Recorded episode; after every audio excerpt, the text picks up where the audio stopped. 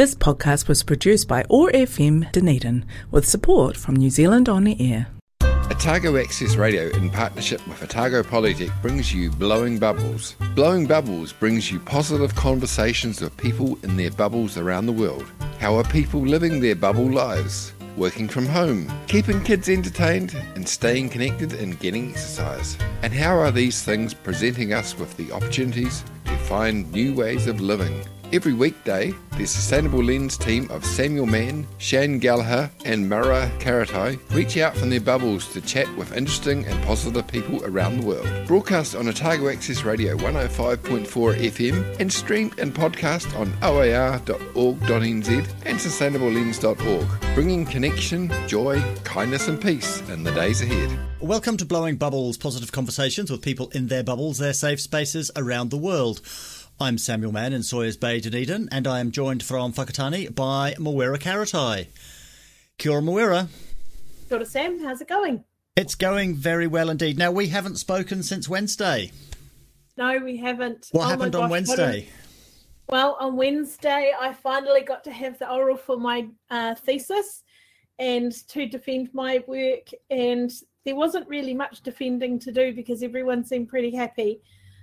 What I really loved, had a lot of reflection, took the day off yesterday and didn't do much at all and just thought so much. And what I loved was that I had the opportunity to ask the assessors questions about their questions. And the learning that came out of that was just so fun. And I just loved it, Sam. Honestly, I would do it again tomorrow if I could. My favourite part of the whole process. I found it quite stressful. Oh, well, you would, it's all on your shoulders. But no, I absolutely loved it. And I loved that Jack, my 11-year-old, got to be part of it and everything about it. Oh, my gosh. It was truly one of the most amazing experiences of my life. That's good to hear. And we wait a few weeks for the results. Yep. And it's hard not to sit down and write and to try and anticipate what any changes they might want, because there's things I want to say now that are different. So, yeah, it's kind of weird, eh? Weird space to be. Yeah, now you're telling me not to write. What's up with that? I'm saying jot down some quick ideas and then have the weekend off. That's a good thing. And who are we introducing today? It is a really lovely pleasure to introduce Mateus de Toni, who is coming to us from Otago University in the zoology department. He's a biologist who studies wasp behaviour, which I had never given thought to anybody actually choosing to do that. Mateus, it is such a lovely treat to have you with us today. Thanks for joining us. Oh, thank you very much. It's my pleasure. Welcome, Mateus. You're actually at zoology today? No, actually, today I'm at home. I'm currently working between two different jobs, and one of them is a more research assistance related one. And currently doing a lot of data analyses, data entry. So I like to do that from my cozy office at home, and that's what I've been doing today. And where is home? Oh, I live in Dunedin, and I live in central Dunedin, close to the Oval. Were you there during the first lockdown last year? Oh, for the first lockdown, I lived in St Kilda, which was really nice because it was, it's really flat. So walking around, exercising, no wall keeping, social distancing was easier. For the second lockdown, I was here, so it was a bit rougher, I think, but not too bad. And were you studying? Or you working now? Were you working as well as studying last year? So last year I was a student full time into 2020. This year I was studying in the first semester, so I was finishing my PhD, and I was also doing some teaching for the university. So I acted as a teaching fellow for zoology. That's now, the semester is the teaching is done now, so I'm done with that. So right now I'm working on this research assistant job, and I'm also doing some research for zoology as well. So we've talked about Mawera's doctorate. We can talk about yours. What was it on? So I study wasp behavior. Mawera commented that, and I think a lot of people don't really, think that people would study wasps or wasp behavior specifically. New Zealand is quite the exception, I think, because wasps are a big problem here. They're invasive. They do a lot of damage to the environment. So a lot of people are studying them to get rid of them. That's not me, though. I started studying wasps about 10 years ago. So I'm from Brazil originally, so I started studying wasps in Brazil. And the reason I study behavior in wasps, of all things, is because wasps are what we call social insects. So like bees and ants, termites as well. These are all social insects. And they are, that's a fancy way of saying that they live in colonies. And there's a set of rules for their societies to be organized that they follow. The reason that they're really interesting is because basically in a colony or in a beehive, for instance, I think that's the most common, that's the example most people would be more familiar with. In a beehive, for instance, you have a bee queen and bee workers, right? And they're quite unique in the animal world because the workers don't reproduce themselves. They don't lay eggs most of the time, but only the queen does, right? And the workers, they care for their sisters. This is quite, like I said, this is quite a unique phenomenon in the animal world. And even Darwin, when he was writing The Origin of Species, he had a lot of trouble understanding that because he was trying to explain that animals, it's the struggle for survival and passing, and the survival of the fittest. And suddenly you have these super successful societies of insects where most of them don't even reproduce at all. They don't fight between themselves. They cooperate. So there's even a quotation of him. He wrote in a letter to one of his friends that, I hate bees, because he couldn't understand what was going on in the bee world. But they probably ruined a picnic. Oh, yeah. Yeah, probably. Yeah, so wasps are similar to that. They have a queen, and then the queen lays eggs, and the workers will get food, and they will defend the nest, and they will help the queen care for they care for their sisters. And I say sisters because in most of the time a colony only has females for all, except for termites, but for the other social insects, they all only have females, and the males only show up at the end of the colony cycle just for reproduction, and then they die. So basically this whole reproduction thing is creates this special situation where in most animals, if you're studying behavior, usually you want to understand how their behaviors help them survive and help them reproduce and help them get food, and in most animals, you have to do that at the individual level. You have to study, each individual's behavior. Now, for social insects, because of this whole reproduction thing, the colony survival is like an added layer of complexity to that, because one individual surviving is not, like a worker crane doesn't have a lot of impact for the colony because they're not going to reproduce anyway, but they're going to help the colony in other ways. So people who study social insects like myself, we can study collective behaviors as well as individual behaviors. So that's why there's a lot of entomologists out there who study social insects, and that's the reason behind it. This whole, evolutionary, ecological uniqueness of their situation. So that's why. And I came to New Zealand because there's a lot of wasps here. I'm not trying to get rid of them. I support getting rid of them, but that's not what my research is about. And just because there's so many of them around, that's great if you're a scientist looking for sample size, like a big sample size, right? So yeah, that's it. So you're going to have to give us a bit of an insight into how one studies the behavior of wasps. I don't imagine that you can sidle up to one and ask it some questions. No, that's a great question. So there's a lot of different methods for studying behavior in social insects, right? If you have species like bees or ants, they are usually more, on average, not all of them, but they're usually more tolerant to being manipulated. So, bees are, honeybees are domesticated, bumblebees are somewhat domesticated, so you can buy commercial hives. and instead of having them in a box, you can put like a glass panel over it and just look at it and see what they're doing inside the nest, and then you can mark them with paint. There's all sorts of methods to do that. Wasps are more finicky. They don't like to be kept in a lab. They don't, you know, it's harder for us to put them in a box and study them. So usually we have to go to where they are in nature and come up with ways to study the behaviors we're interested in. For my thesis, I study aggression behaviors. So I study nest defense. What do these wasps do when they're angry at someone, you know, bothering their nests? And luckily for me, that's a behavior they show mostly outside of the nest itself. So I didn't have to, you know, dig anything up or you know, transfer them from one place to the other. I just had to bother them enough that they would come out and display their aggressiveness, and I could measure that by filming, by taking notes and stuff like that.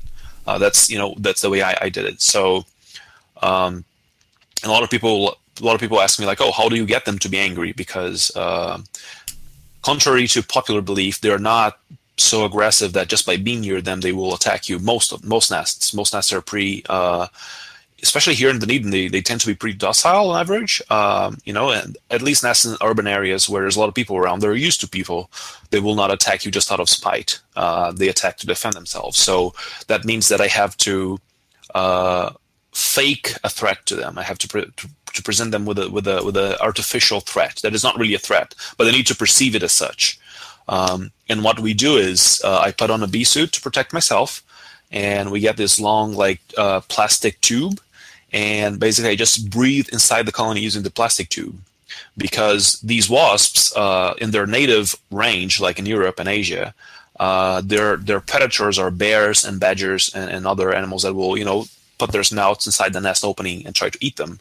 So this mammal breathing cue, they've learned to associate that to a problem, to a threat. So when we do that here, they will come out very angry and try to sting you or just fly around very, very angrily. And that's what I did for my PhD, one of the methods I used to study them. Let's take the first of your music choices. I'm going to have a stab at saying this is called Lamento Sadgenteo. No, that's not it. That'll do. Why this one? Yep. This is a very traditional song from Brazil, and it speaks of like the hardships of the people that live in the northeast of Brazil, whereas it's a very dry land, it's a very poor land, and it's to me, it has a lot of like strong emotional value. It makes me feel homesick, and it makes me think of my roots and my people. So I like to listen to it when I'm feeling homesick.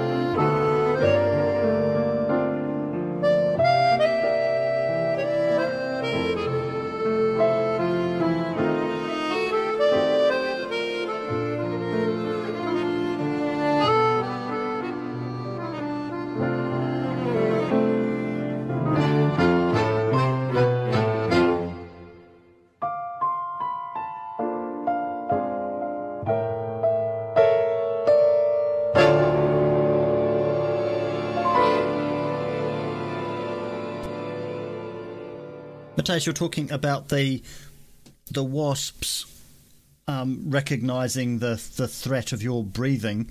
Is that an inherited threat response? Well, it has. Yeah. Well, I can't answer you with evidence, but we can assume that it is, because one of the chapters in my PhD, we did this huge literature review and also collected some data from citizen science. So we asked people for their observations and all around the world, because we wanted to put together this list of wasp predators for all wasps that exist.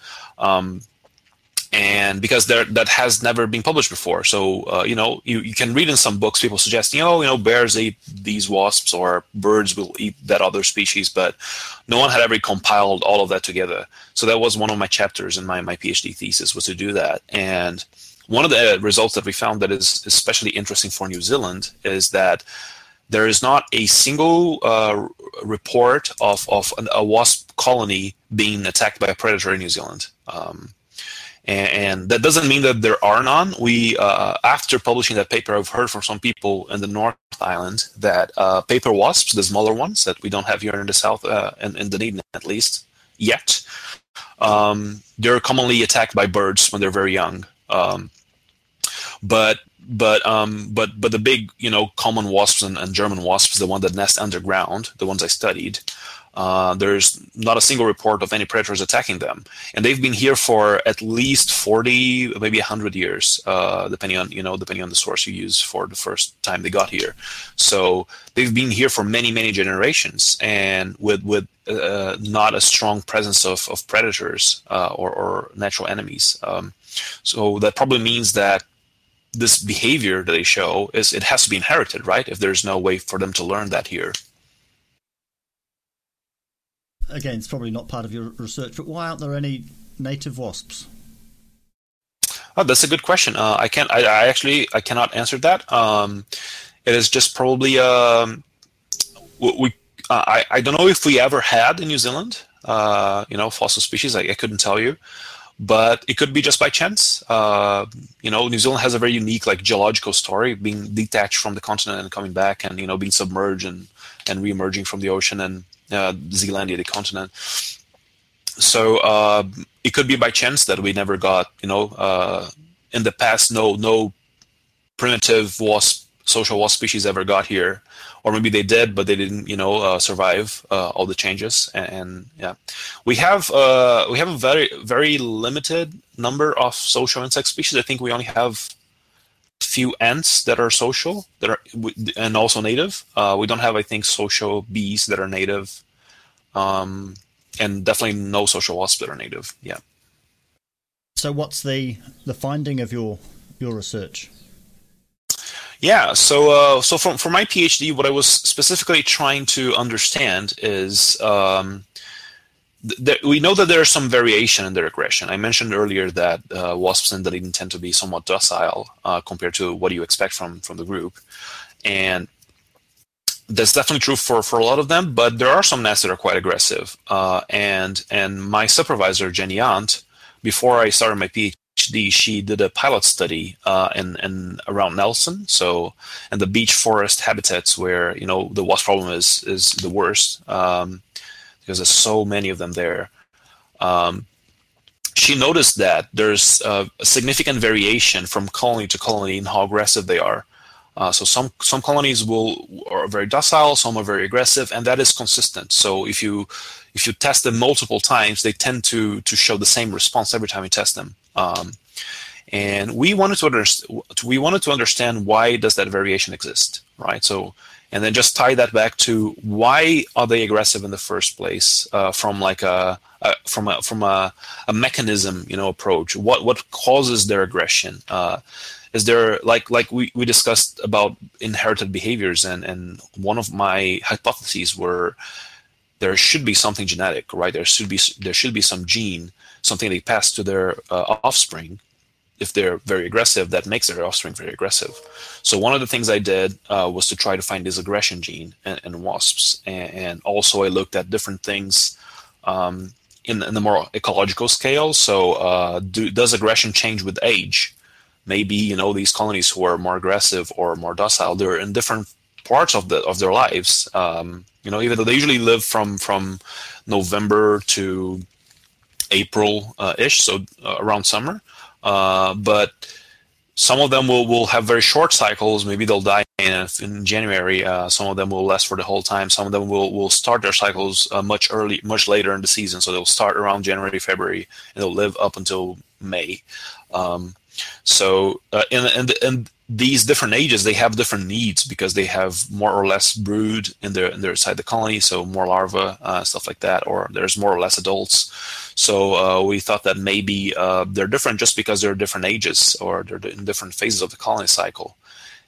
And I also wanted to test if they have like a colony memory, right? Because maybe if you bother them all the time, they'll remember.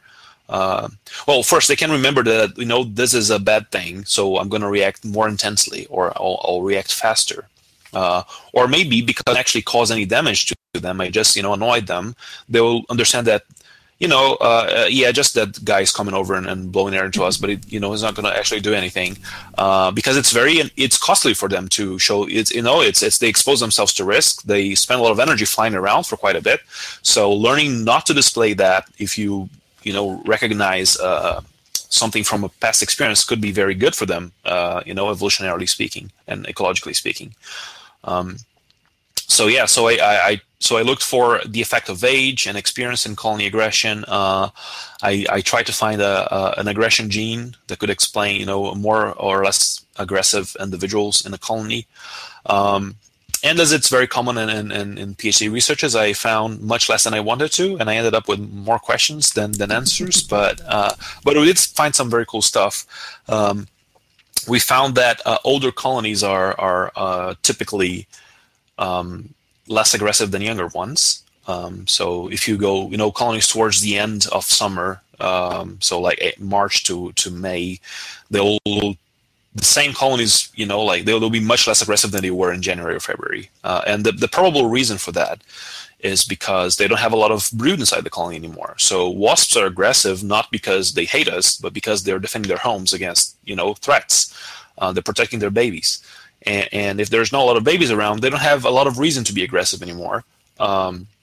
Especially when the colony is full of males. In the end, males, they literally don't do any tasks in the colony. They're there just for reproduction, so they don't help defend the nest. They can't even sting. They don't have a sting.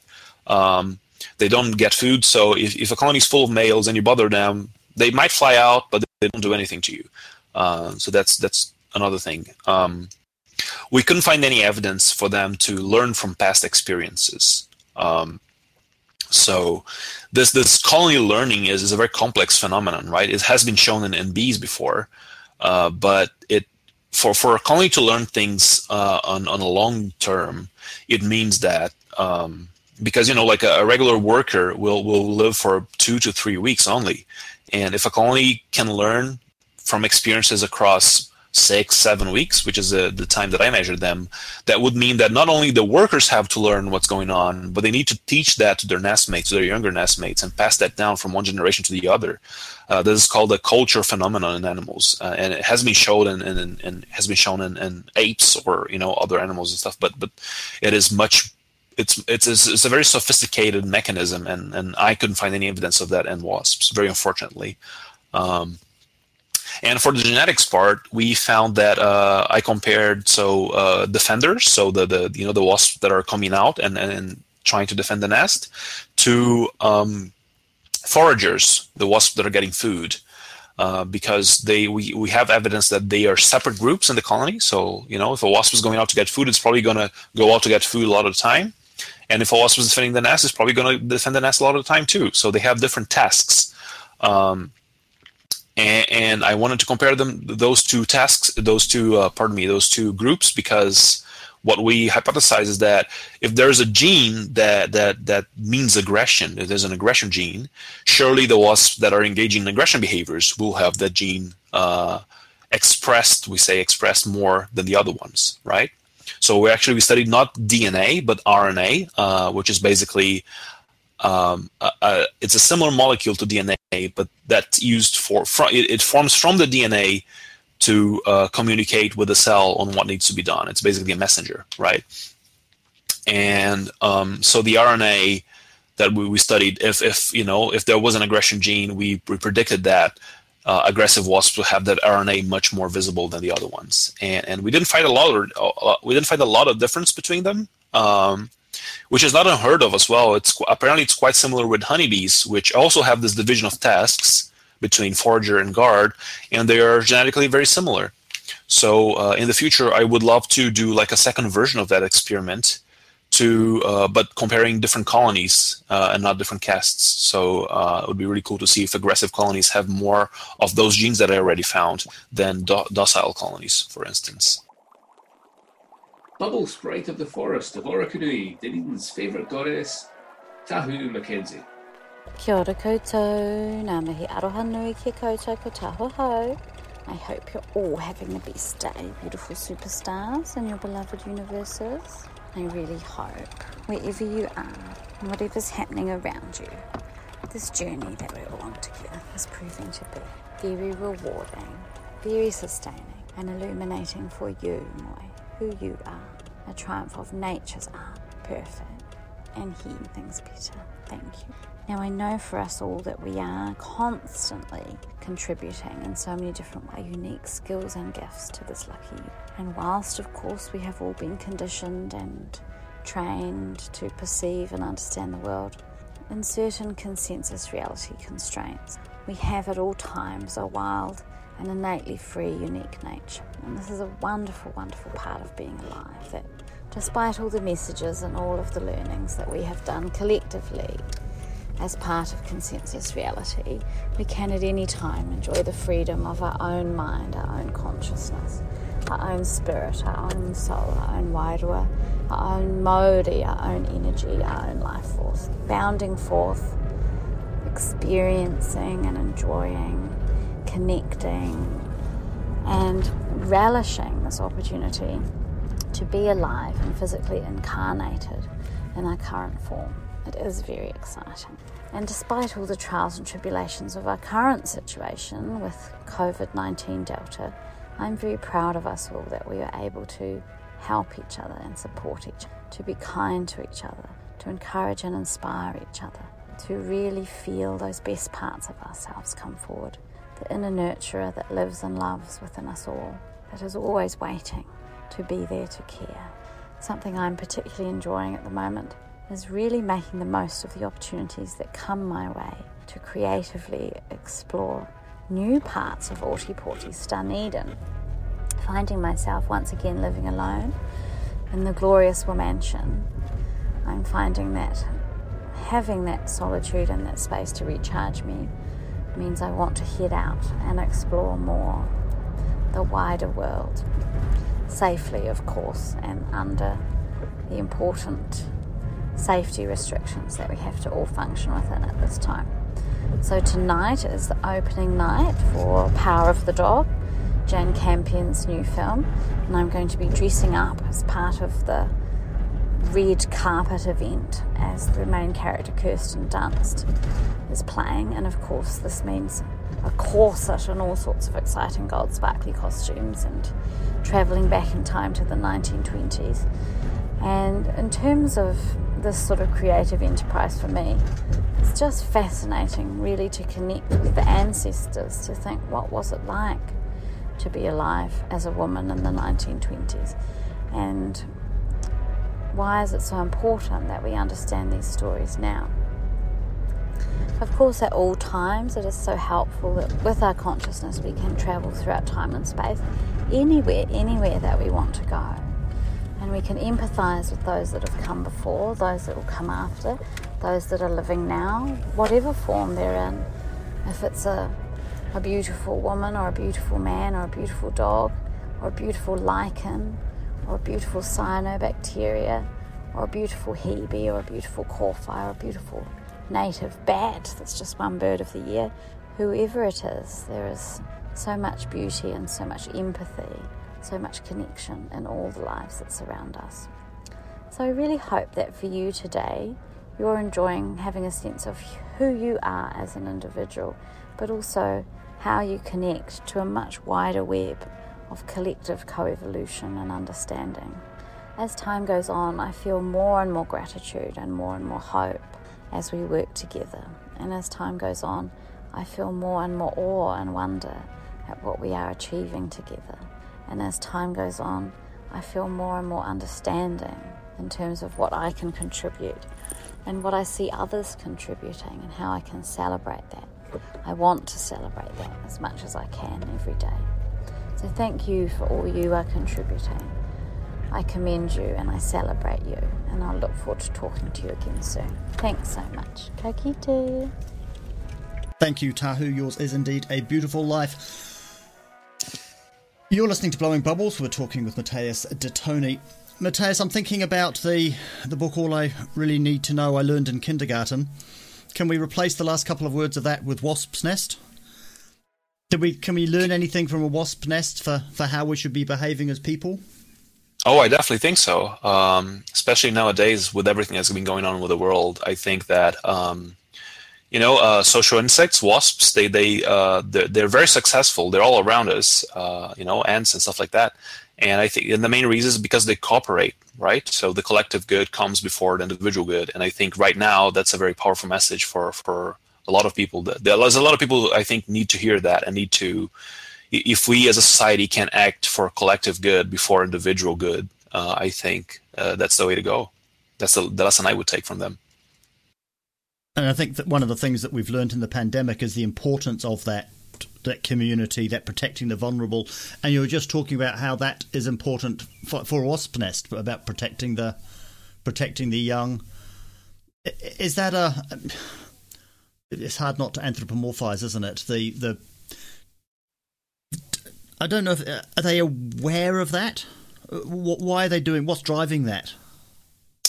Oh, that's a great question, and I would love to to do more investigations to find that out. So one of the things I'm really interested in is because we kind of know that the whole thing I said before about if you have more brood, they get more aggressive in a nest, right? And I want to know how one thing leads to the other.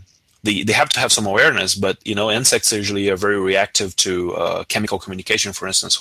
So I don't know if they smell a lot of brood in their nest, does that cause them to shift behavior, or if they can interact with larvae, when they're feeding them a lot of the time, does that trigger something in their brains that makes them want to be more aggressive? So I don't know. I don't have an answer to your question, but I would love to find that out as well. It'd be a very cool project. Mateus, it's a pretty impressive thing to study wasps, I have to say. But how does one get from childhood in Brazil to flying to the other side of, another part of the world to study wasps? Like, what happened in your life that led you to this place and this time? Yep. Oh, yeah, that's a bit of a long story, isn't it? I've always loved animals.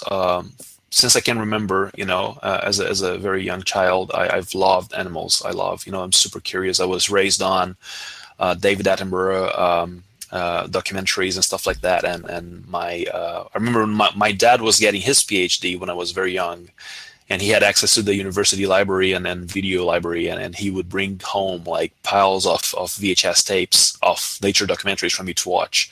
And I love that. I love that so much. So I decided from a very young age that I wanted to be a biologist. So when I started college, I back in Brazil, you choose your major before you start studying. It's a different system. And I went straight into biological sciences. And in my very first semester, there was a paper we took called Animal Behavior. And the classes were amazing. It was like watching those documentaries all over again. But now you're getting the science, the behind the curtains, like intellectual, let's say, aspect to it, and then the whys, not just the hows. And I was fascinated by that. And I in the middle of the first semester, so I was 18 years old.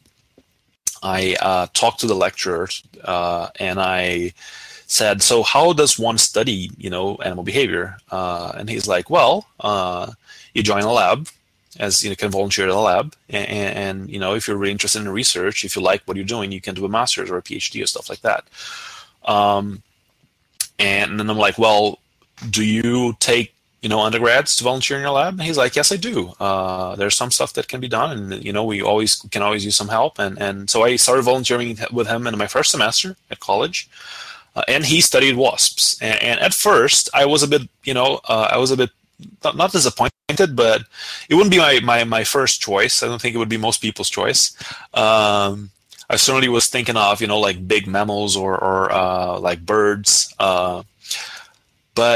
So the first, my first project that I helped in, it was wasp husbandry. So I was, caring for wasps in the lab. We had like 200 individual wasps being kept in tiny containment, and I cleaned it up. I fed them. I did all this stuff, and it was very dull work, but it gave me a lot of contact with these animals, right? So I got to see them behaving a lot because of that, and that's where when I think my all my prejudice went away, because when you look at these insects, because we usually don't pay them a lot of mind, and when you actually pay attention, I feel like we put them in a different category to other animals, where they're just like the tiny robots that just do they just eat or scuttle or whatever.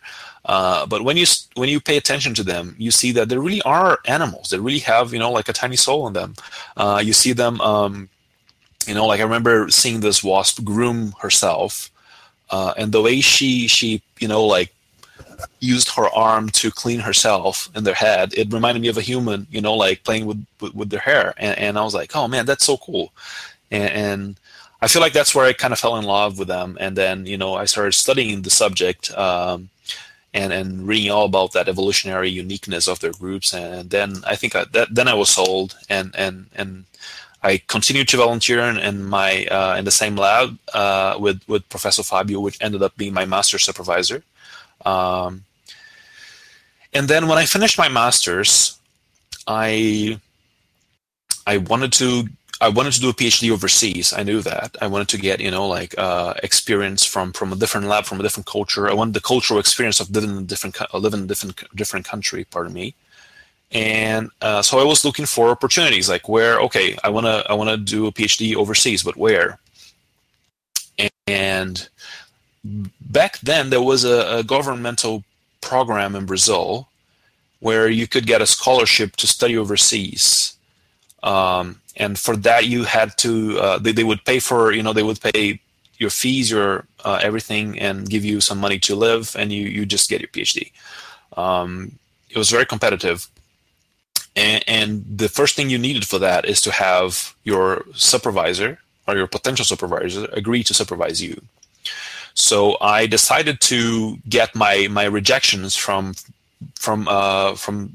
top down. I'm like, I'm gonna shoot for the best in the world that I what I thought was the best in the world, and to get his rejection first, and then I will move down the scale.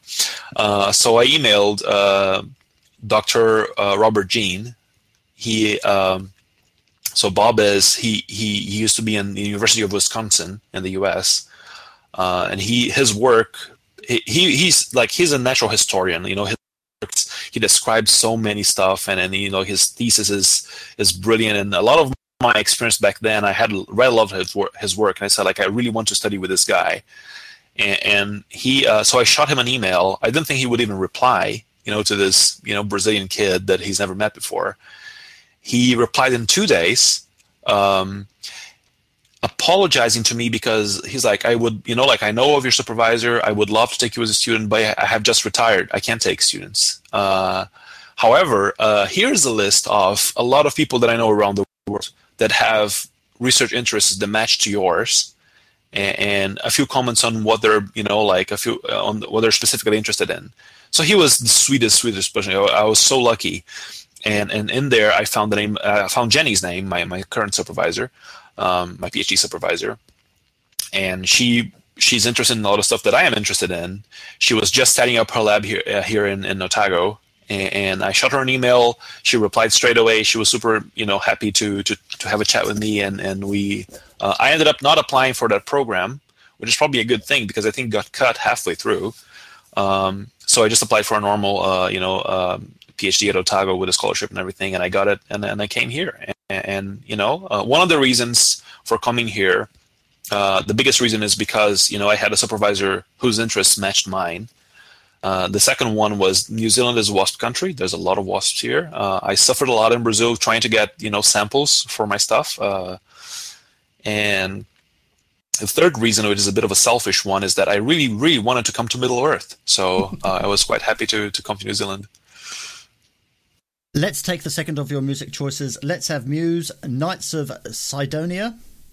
Why this one? I don't know. It's a very, to me, very sensorially pleasing song. I really like it. I like listening to it. I first listened to it when I was quite younger than I am now, and it's a song that always, I can't just have it play while I'm doing something else. I have to stop and listen to it and experience it fully. And I can't tell you why, but I really enjoy it.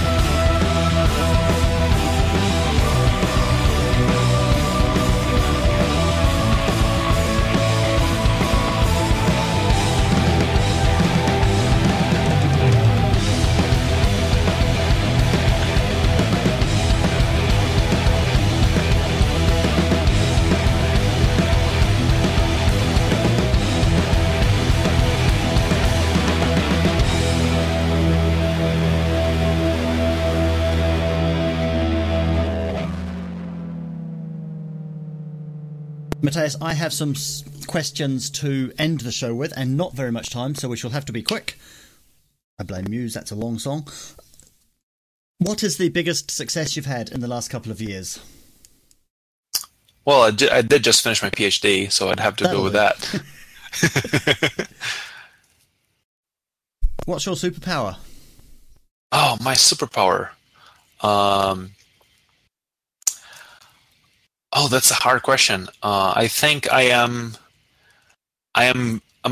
like to think that I'm a very creative person, and I am able to retreat from reality and live in the stories that are going on in my mind whenever I want, which can be, it's a very useful skill when you're doing something very boring. So I like that. I'm writing that one down. That's a good one. Do you consider yourself to be an activist? That's a good question. I'm not sure. I definitely think that I am very outspoken in what I believe in, and I tend to. I've involved myself with a lot of different movements, social movements. But I don't know if I'm active enough to consider myself an activist. But definitely a supporter of a lot of what I think are good causes. So, what motivates you? What gets you out of bed in the morning?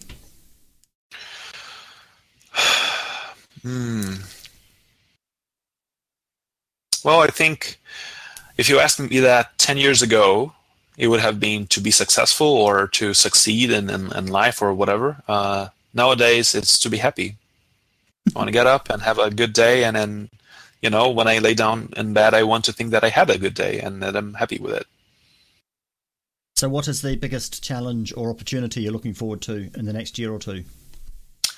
Well, I'm currently searching for jobs, and I would love to start a postdoctoral fellowship. You know, I have a lot of ideas, a lot of stuff that I bring from my PhD, a lot of stuff that, you know, are not related to my PhD, but that I kind of think about them a lot, and I would love to put those in practice.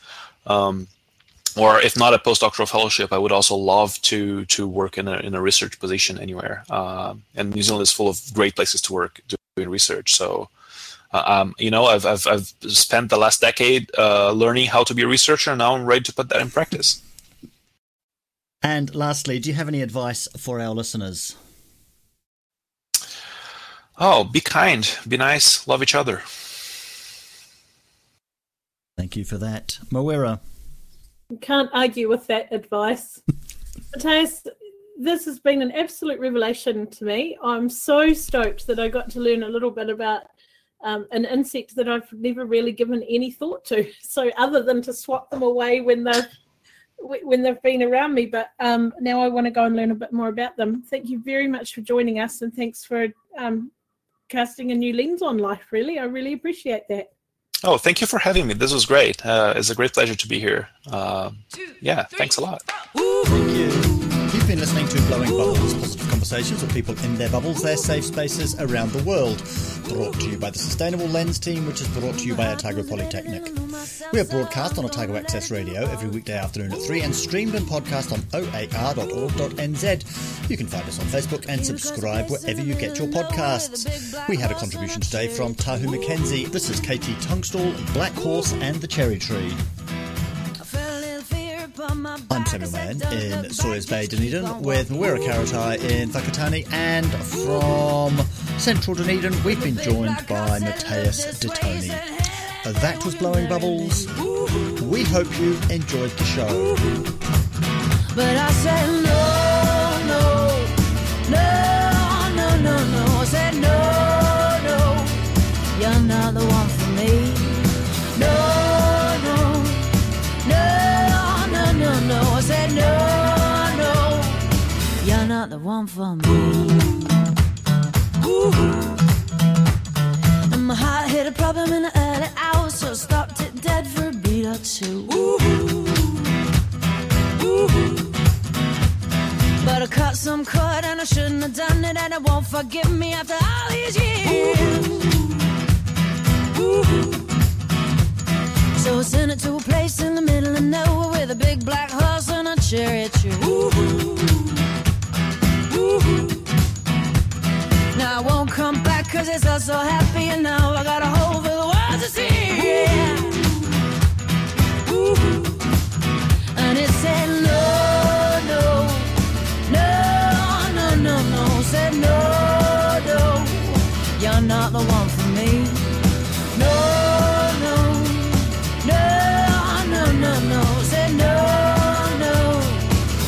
not the one for me.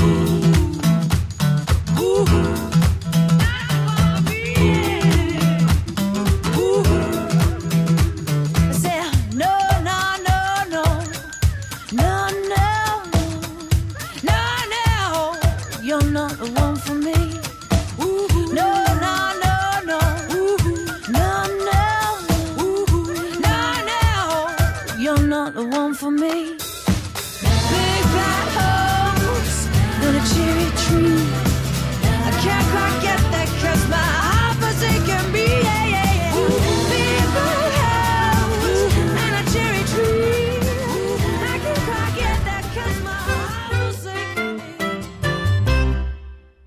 This podcast was produced by ORFM Dunedin with support from New Zealand On Air.